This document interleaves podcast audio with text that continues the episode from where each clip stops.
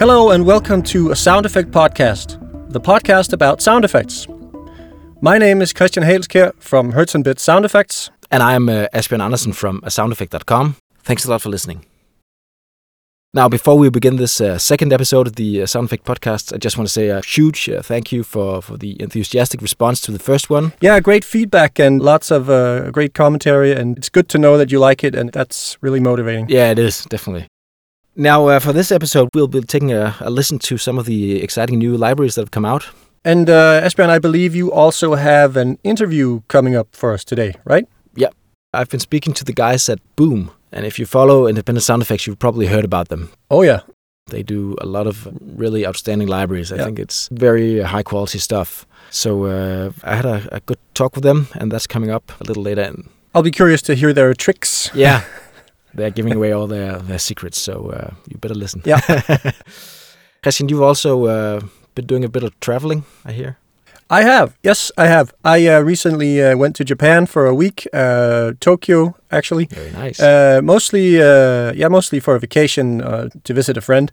But of course, I brought some recording gear. I had to, right? And I'm going to play some sounds for you, and also to talk a little bit about field recording and in Tokyo in specific, but also sort of general thoughts about it. So that's coming up. I look forward to hearing that as well. All right, let's get started.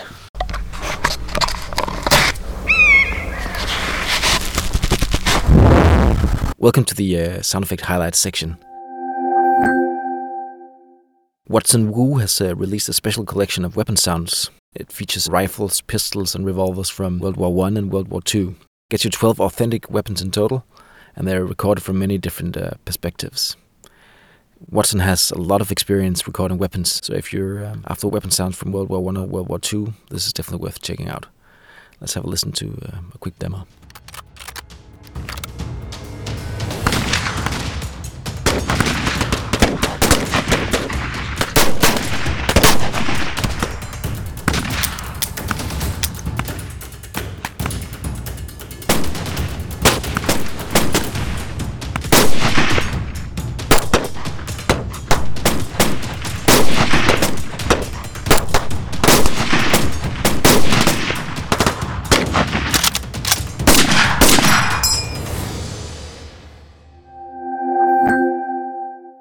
There's just been a new installment in the Gateway series released. It's from the library by MTC.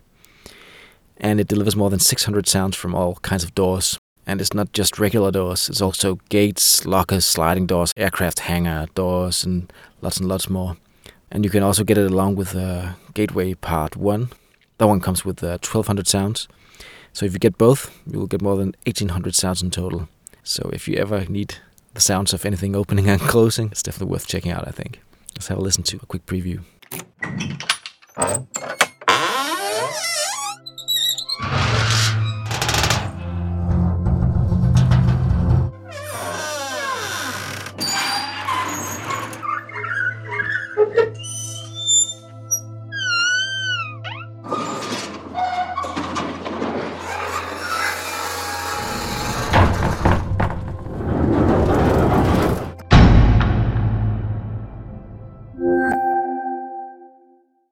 Footsteps 1 is a library from Finnish sound recordist and sound designer Pasi Pitkänen, and it gets you footsteps recorded in a remote Finnish forest.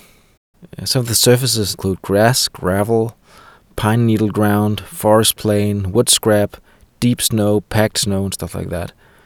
All in all, it comes with more than 1,800 sounds of walking, plus scuffs and stomp sounds with a lot of variations. So a pretty extensive collection of footsteps, and on some surfaces you don't really find that often. Let's have a listen.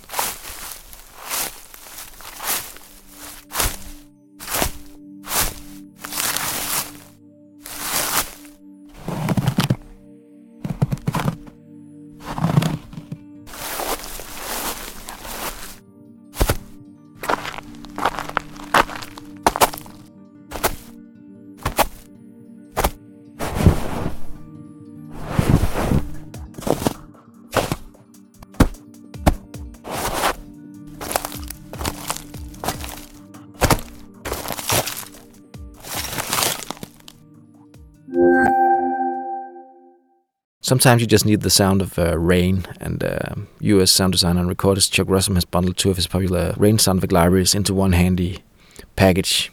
It comes with more than 30 minutes of rain recordings in total, and as I understand it, it's been captured in the middle of the night to ensure that the sounds are as noise-free as possible from any sort of outside non-rainy sounds.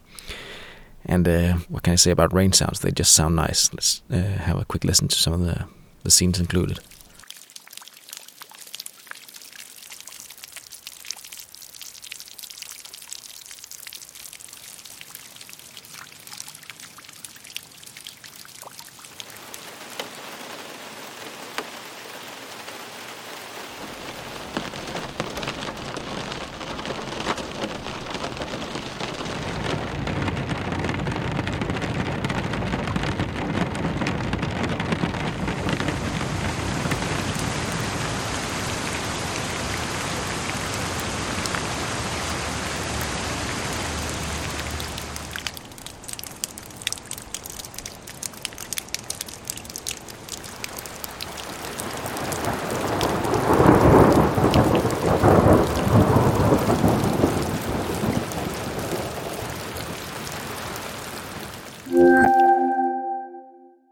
Now, if you've been getting sounds from asoundeffect.com in the past few months, you've also been receiving a free copy of a library called Cinematic Micro.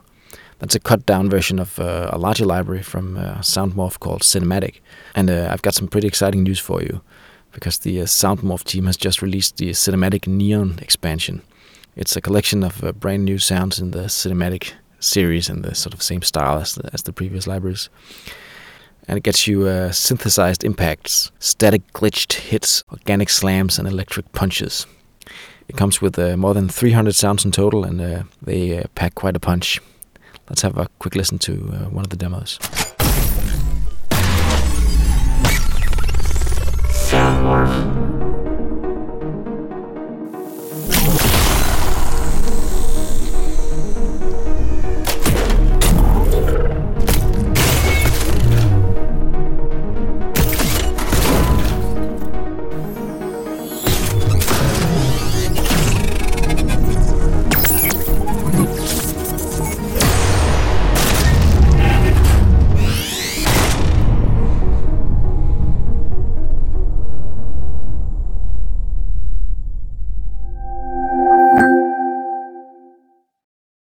I'm here with Axel and Michael from Boom Library. They have a very big catalog of sound effects, and they have a very high standard, I think. So I was really interested to hear how they do it and what they do and how they approach the whole independent sound effects scene in general. So Axel and Michael, thanks a lot for taking the time to do this interview for your Sound Effect podcast. Could you guys introduce yourselves? Just tell me a little bit of who you are. I'm Axel. I'm Michael. And we founded the Boom Library in 2010.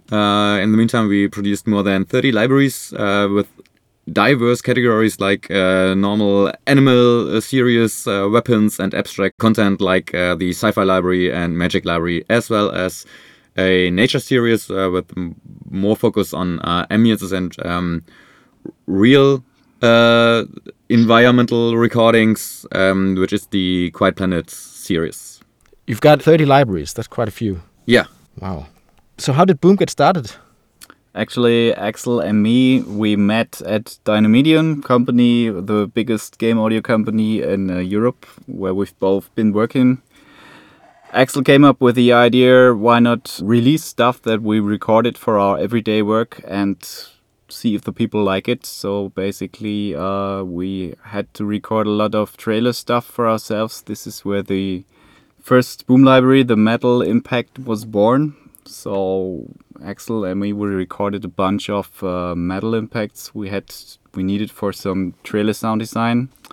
We released it, and the first Boom Library was born after that. And in addition, we've also recorded over the years tons of creature stuff we did for monster sound design. And just by editing it, we had the Creatures Construction Kit. So these were our first two libraries. And we had no idea back then where the story would go. And now we have 30 libraries, which is pretty crazy. There you go. From the outside, I think Boom seems like a very big company. Who is behind Boom?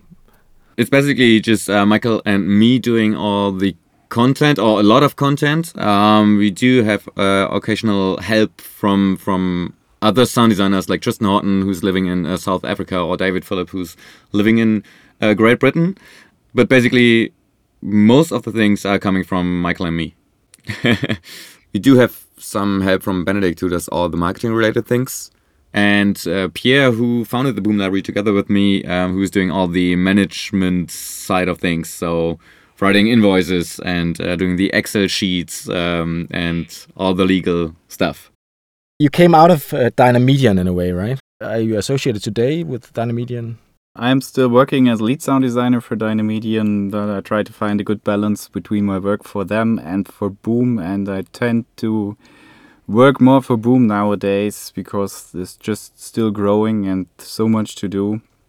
Axel now, who began as like me as a sound designer and Dynamedion, is only working for Boom nowadays. Or 90%. Okay. I still do sound effects and cutscenes and stuff to check if the Boom Library works in real world scenarios. That's a good thing. So it's actually road tested. Yeah, right. So when you started out with Boom, did you notice any others doing the same thing you were doing back then? We have no clue because we didn't do any market research or so before we started with the Boom Library. We only knew the big three everyone knows and used those sound effects. So and the big three were? Sound Ideas, Hollywood Edge, and Blastwave. Okay, yeah. So yeah, we missed a lot of variations, especially for game sound design. This is very important, but I think also for film work, this is a very nice to have thing, and that is something we missed in the libraries we had. Also, like high definition audio, which was not that common at this time. Yeah. It is common right now, so yeah, we started to record our own things. You have a huge catalog of, 30 libraries. Do you have any sort of favorites that stand out in terms of the experience of making them, for instance?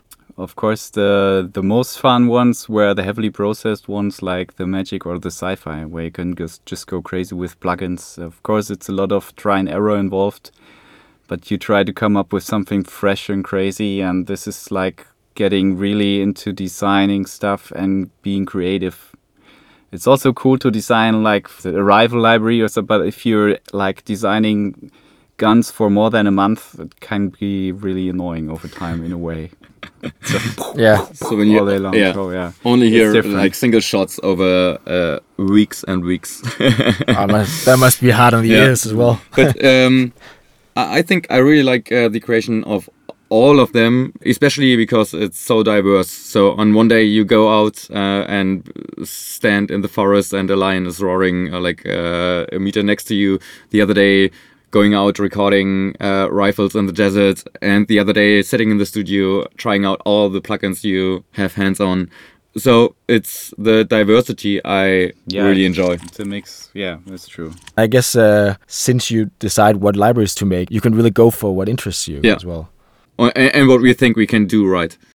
Some of the libraries from you I've been most impressed with are the animal ones. What's the story behind the Wildcats library, for instance? How was that recorded? I got contact to a animal trainer here in Germany and started to record the lions, which was in different spots, actually. I did a test recording a year before I did the real recordings, just to get a feeling of how that might work. That was near a circus and near a busy road, so I had to do it again anyway. And then was in the middle of nowhere. He had a, like, is it baby break? He just became father. So he was, he had a break in the middle of nowhere on a field. And that's perfect. Yeah. I was able to get there for a week, sitting down next to the lions and record the lions in all those, stinking farts.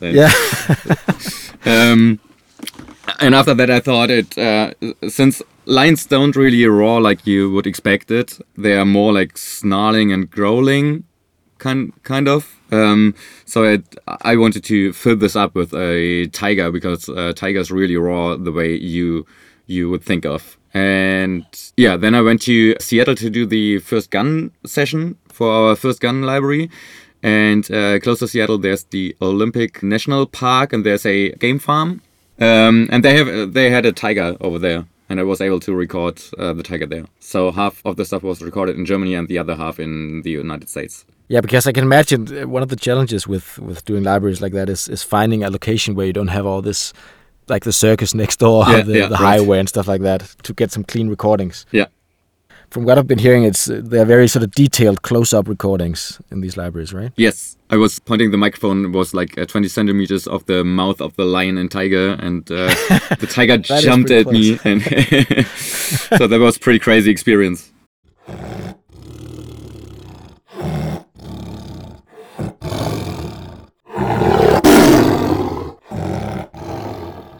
How about the Birds of Prey one? That's another one that's really sort of closely recorded. What's the story behind that one? First, we needed to find a bird park where we could record, and which granted us access to when the park was closed to public. Yeah.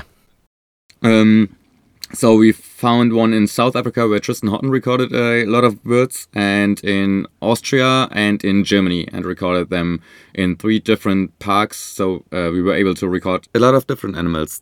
The animal trainers were extremely helpful with tips and information, and even did some exercises with the birds for us. How did you get close to the birds? Was it easy enough? It's a little bit difficult with the windshields, because birds mostly think this would be like prey, if the bird is big enough, or enemy or something. Oh. Kind of. So, but yes, they were pretty good trained or in cages, so they were pretty good. It's impressive stuff, especially for creature sound design as well. We actually did a lot of creature sound design, for example, for The Elder Scrolls Online, and we used them a lot. I can imagine, because some of those sounds are pretty bizarre, I think. Yeah, they are. So you wouldn't think of a bird when you hear it, that, especially the vultures croaking.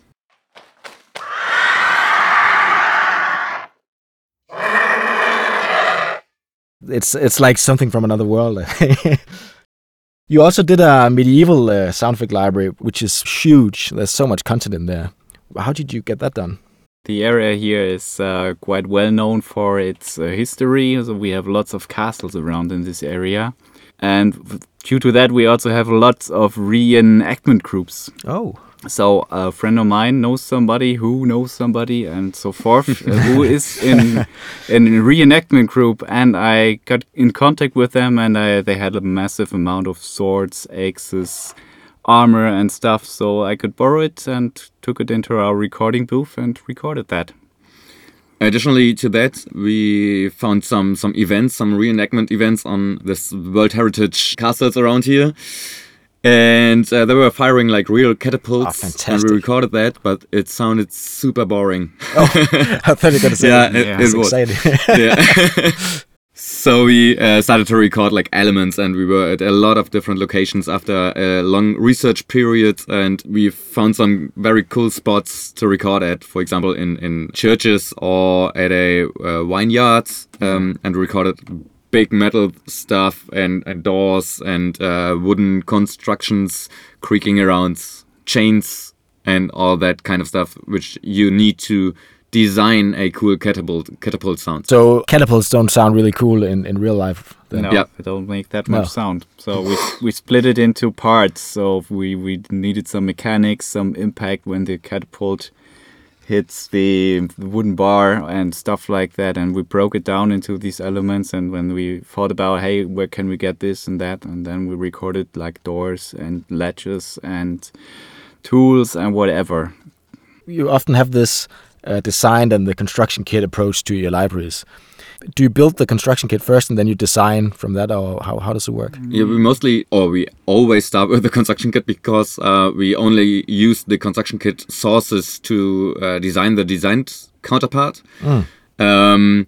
But we don't do the full construction kit. And mostly during the design process, we figure that something is missing in the construction kit, and we evolve both together at a certain point. So we start with some basics in the construction kit, and then start to design, and then fill up the construction kit with things we think are missing. What are people going for? Most people are going for the bundle, and the rest is split into design users and construction kit users. And we don't know what our clients do for a living, so some TV editors or commercial editors might rather go for the design version, which is what they are intended for, actually. And the construction kit part might be used much more by real sound designers who want to be creative and process a lot and know what they are doing.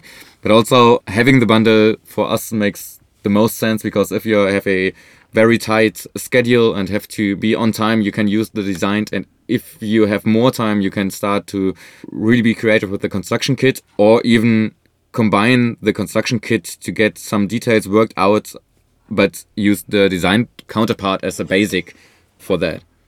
You've also done a library you just released called Cinematic Darkness. Right. It's quite different from some of the other libraries we talked about, where you had a lot of I guess, field recordings, and there wasn't that much, I guess, design to it in a way. Yeah. This one is very heavy on design. Can you describe how you do a library like this one? Yeah, after the Cinematic Trailers, which is, as you just said, rather real recordings, real word, fire bushes, and that sort of things, we still wanted to do another cinematic series library, which fills all kind of cinematic trailer-ish sound effects.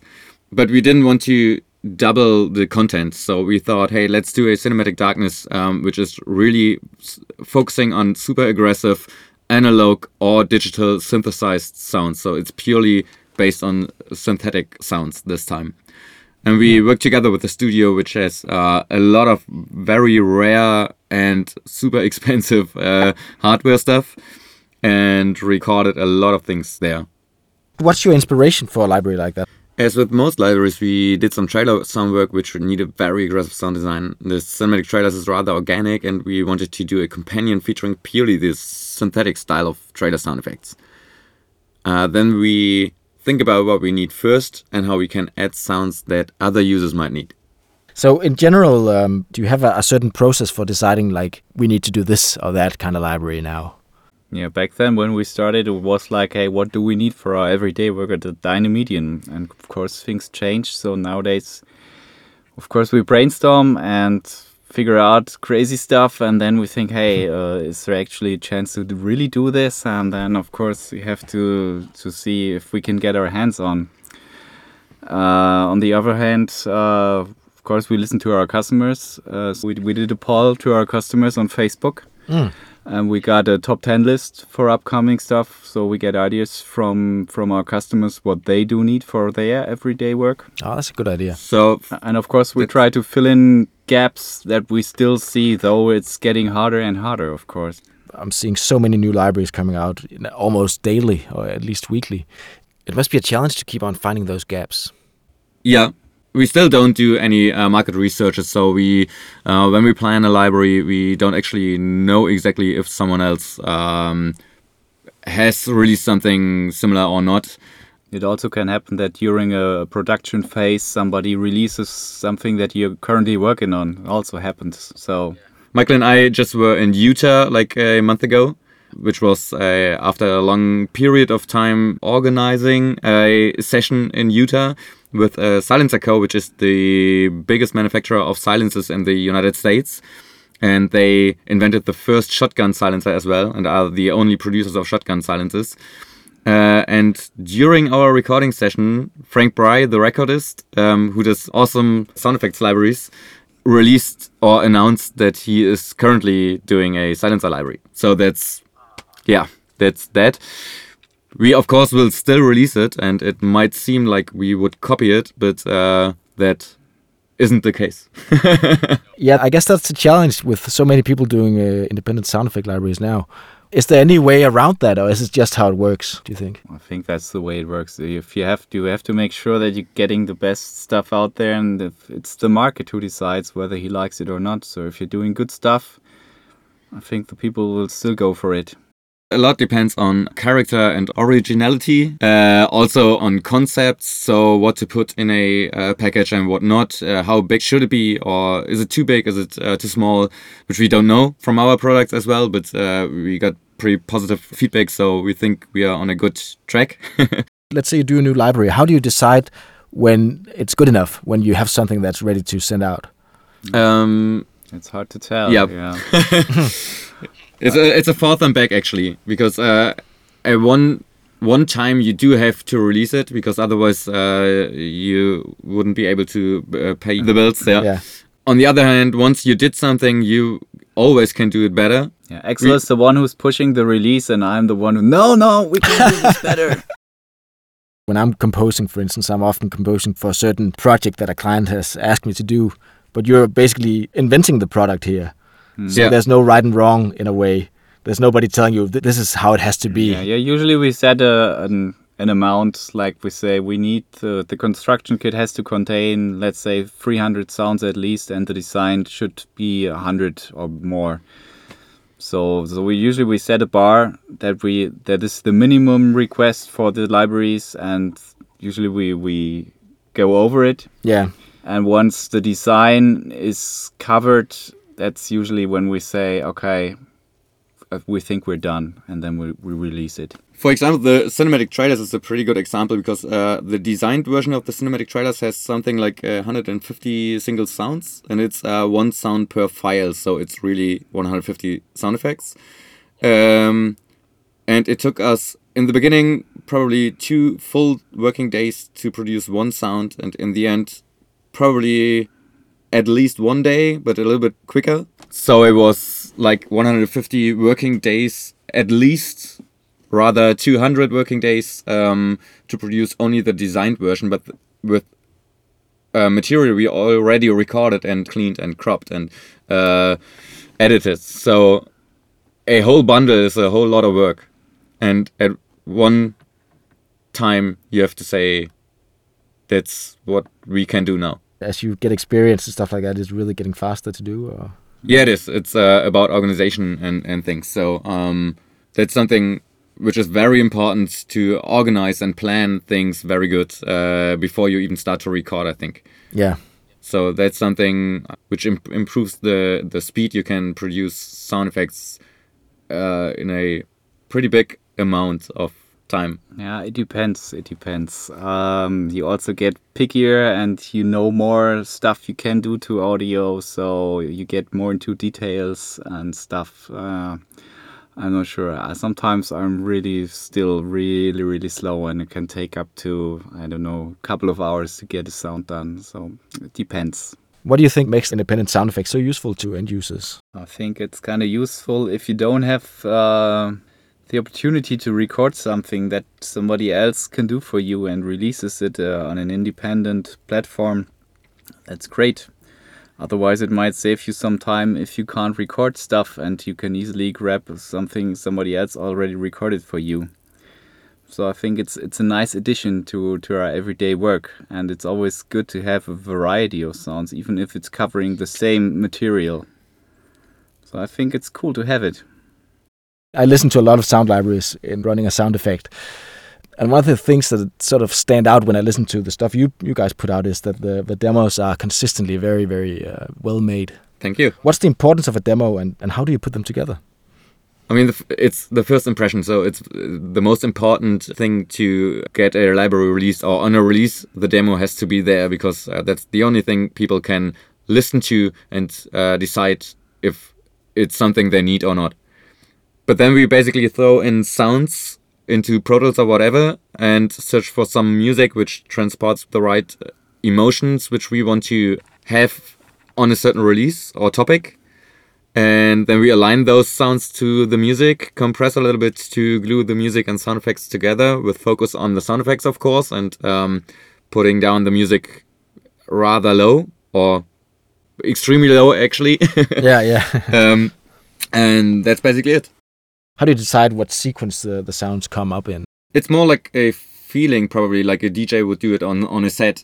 So when we think, hey, it's like 1 minute, it lasted 1 minute and I'm really bored, then we have to change something. And we do like internal reviews or send it to others and say, what do you think about that?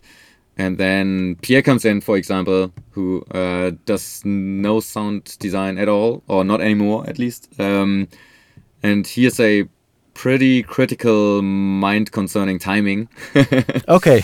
So he says, no, that's shit. That's boring.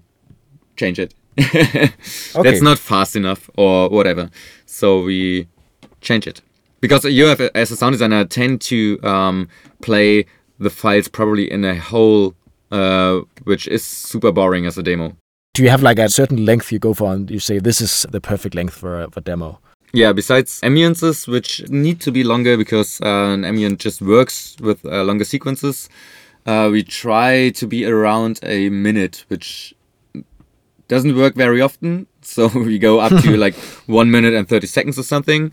But we try to keep it around that. I mean, you want to show everything which what is in a library to show what diversity and how much work you put into a product, but still you need to get the attention of people listening to it. Where do you find the music? Is it just something you have in an internal catalog or? Yes, Dynamedion actually has a huge online licensing music library, which is sonicliberty.com, to do a little bit of promotion, which are like over 2,000 tracks, more than 2,000 tracks. And I have it on my hard drive here and use everything from there. That's great. Yeah, because it does really help a lot, doesn't it, with the music? Yeah, it does. What's your most popular library? Oh, the best-selling product is the Cinematic Trailers library, actually. Okay. Which is 4 years old now. Why do you think that is the case? Do you think it's because it's been out so long? Or we actually don't really know. Probably it was the first library at all, which was not on a license base out on the market, which really focuses on real trailer sound effects. Probably the name is catchy. Yeah. And it's very diverse again. So it has like whooshes, impacts, some drones and ambiences and fire and wood and all kind of things. So it's very sort of broad. It covers a lot of bases, I guess. And number two is the medieval weapons library. Okay. Any hints on what's coming next from Boom? We talked about the Silences library, so this will definitely come up, but it still will take some time because we are currently pretty busy with another library, which is footsteps in a very interactive way. So playable footsteps on a keyboard, actually, which will be next up at Boom. So that's the plan right now, at least. Yeah. Then we do so we already did record the silences, but we have to edit them. And that's a topic we start after the footsteps are completely finished. And then we already started with a horror library, which will be organic, or focusing on organic horror-ish sounds, shocker elements, and that sort of things. So it sounds like there's a lot of good stuff coming up from you guys. It's always exciting when you're releasing new stuff because, the quality is good. So I look forward to the next release from Boom. Thanks a lot, guys. Thank you. Thanks for having us. Attention all passengers. This is a security announcement. For security reasons and due to the risk of theft, passengers are requested not to leave their baggage and personal belongings unattended at any time. I recently went to Tokyo, Japan, to visit an old friend currently living and working there. I was going mainly as a tourist, but of course I couldn't help it. I had to bring some field recording equipment.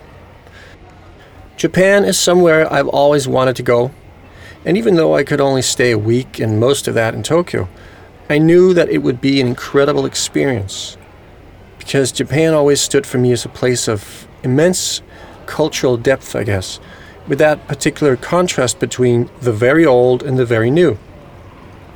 So I intended to take in as much of it as I could and to document the experience with as many photos and hours of sound as I could possibly collect.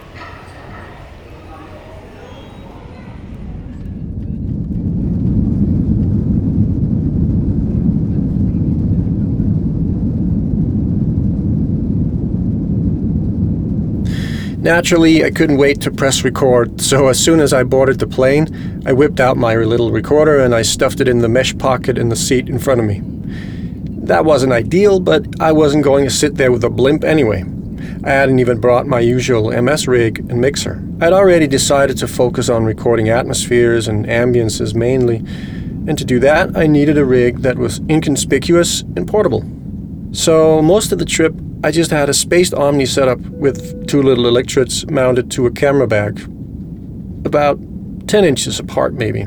It worked well enough. After recording some in-air sounds, including the lavatory, I was itching to get on the ground.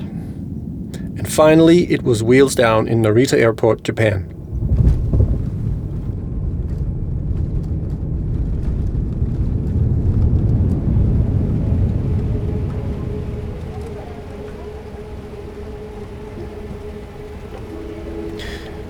This little clip is on the moving walkway from the gate to the arrivals.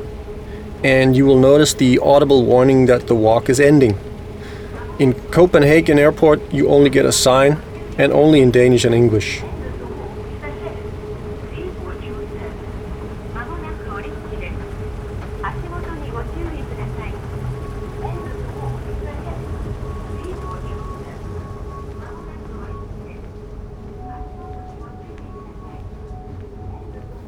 Also note the lovely ambient music going on here. I had many more moments like this, or better, during my stay. After being greeted by my friend at Shinjuku Station, one of the busiest train stations in the world, I was a bit shell-shocked. From the perspective of a Dane, Tokyo is of course vast. It is also incredibly physically dense. In many of the residential housings I saw, you could almost lean out of a window and touch the neighboring building. And a soccer field on the school roof? Sure.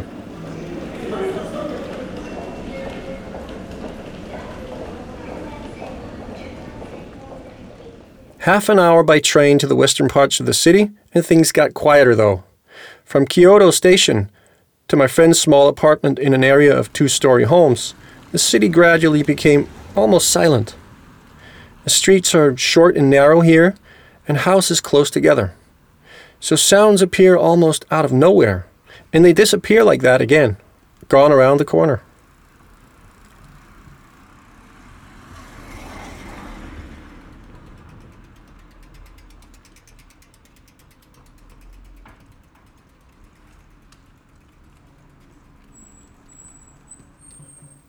Still in the quiet department, we find the Buddhist temples and Shinto shrines all over Tokyo.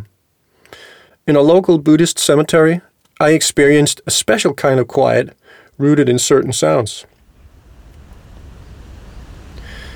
For one thing, temples and shrines are always surrounded by trees here, so that's where the whooshing sounds you're hearing are coming from. But there is another sound, like a clacking wooden sound. This is of the sotoba, wooden boards inscribed with the names of the dead, standing in racks behind the stone monuments of family graves. And when there is enough wind, they move back and forth, making this sound.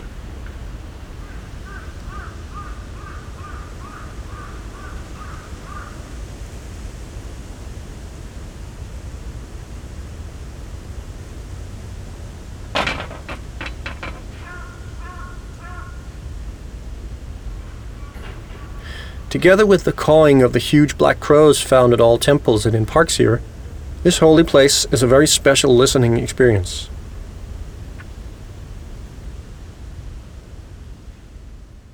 But religion can be noisy too, as heard in this clip of the biannual Shintoist Kanda Festival, which we accidentally stumbled upon in an already noisy and intense Akihabara. It was quite a party.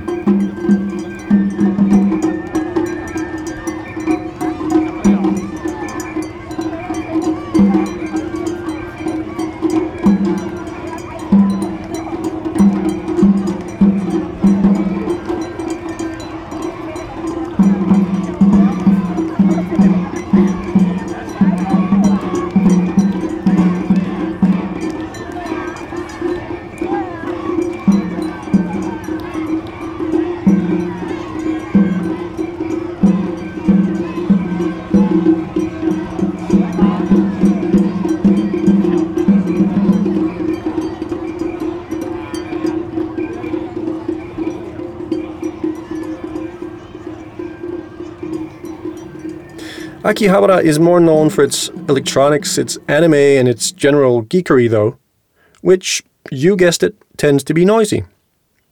Here's a short clip from a video game arcade.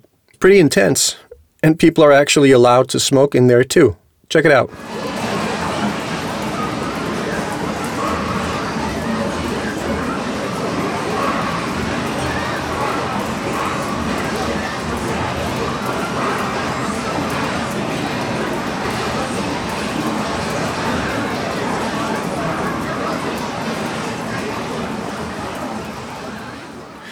Another noisy spot in Tokyo is the whole area around Shinjuku Station. There are too many weird and wonderful things to see and do there, so I just want you to hear this. From the cheap junk and novelties emporium known as Don Quixote. It's cheap, it's silly, it's incredibly cramped in there. And of course they play a different song or video ad in every aisle. Pure madness.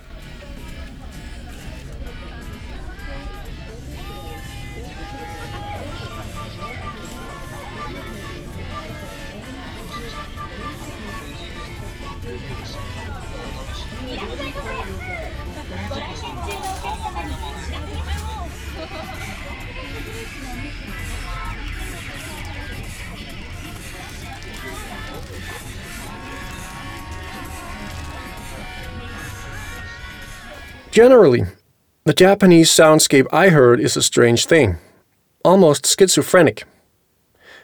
On one hand, you have blissfully quiet suburbs and holy places. On the other hand, the inner city can be infernal. Audio advertising is everywhere. Billboards are booming loud music videos all over the place. Shop staff doing the town crier thing on every street corner. Yet it's never truly in-your-face personal. This became most clear traveling by train in the morning rush, where passengers are literally pushed into the carriages. You've probably seen the pictures or the videos. Like sardines in a barrel. I was physically rubbing shoulders with at least 5 other people, like the mosh pit at a metal concert, except no one said a word. No phone calls, no quiet conversations, nothing. It was dead quiet in there except for the train sounds.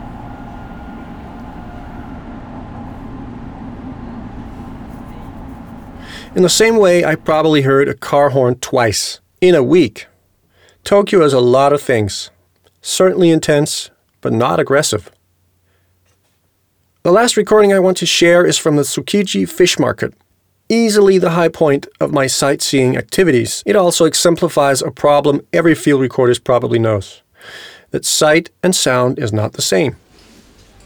Now, I like these sounds of voices, styrofoam crates being handled, concrete floors being hosed down, and so on. For me, they connect directly to the other sensory memories I have of that place. The light in there, the many strange sea creatures on display, and the smell of sea and fresh fish. To someone else, though, they might be less obvious. And another problem, the language. I brought home over 10 hours of sound. And for all I know, it could be full of remarks about that goofy-looking Gaijin thinking he's so clever with his little recorder with the cute windscreens. I simply have no idea. But that's how it is.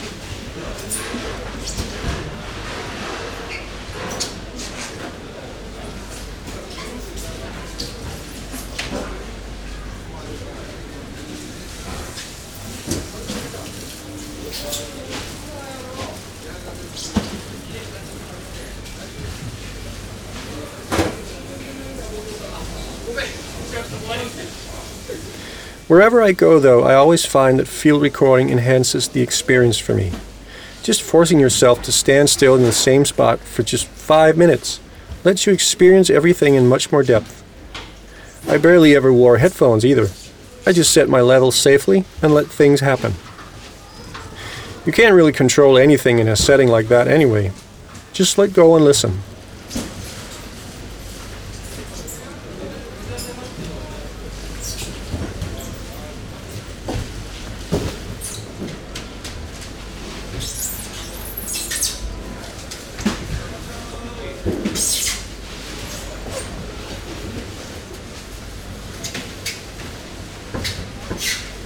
I feel like I barely scratched the surface of what Japan has to offer, and not just in terms of sound.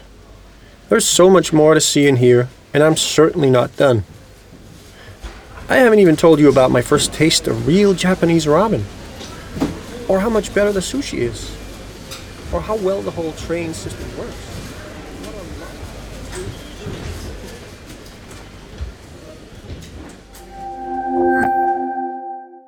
Thanks a lot to Christian for this fantastic journey to Japan. It was really great to hear the sounds of the country and Tokyo in particular. And I think that's pretty much it, right? Yep.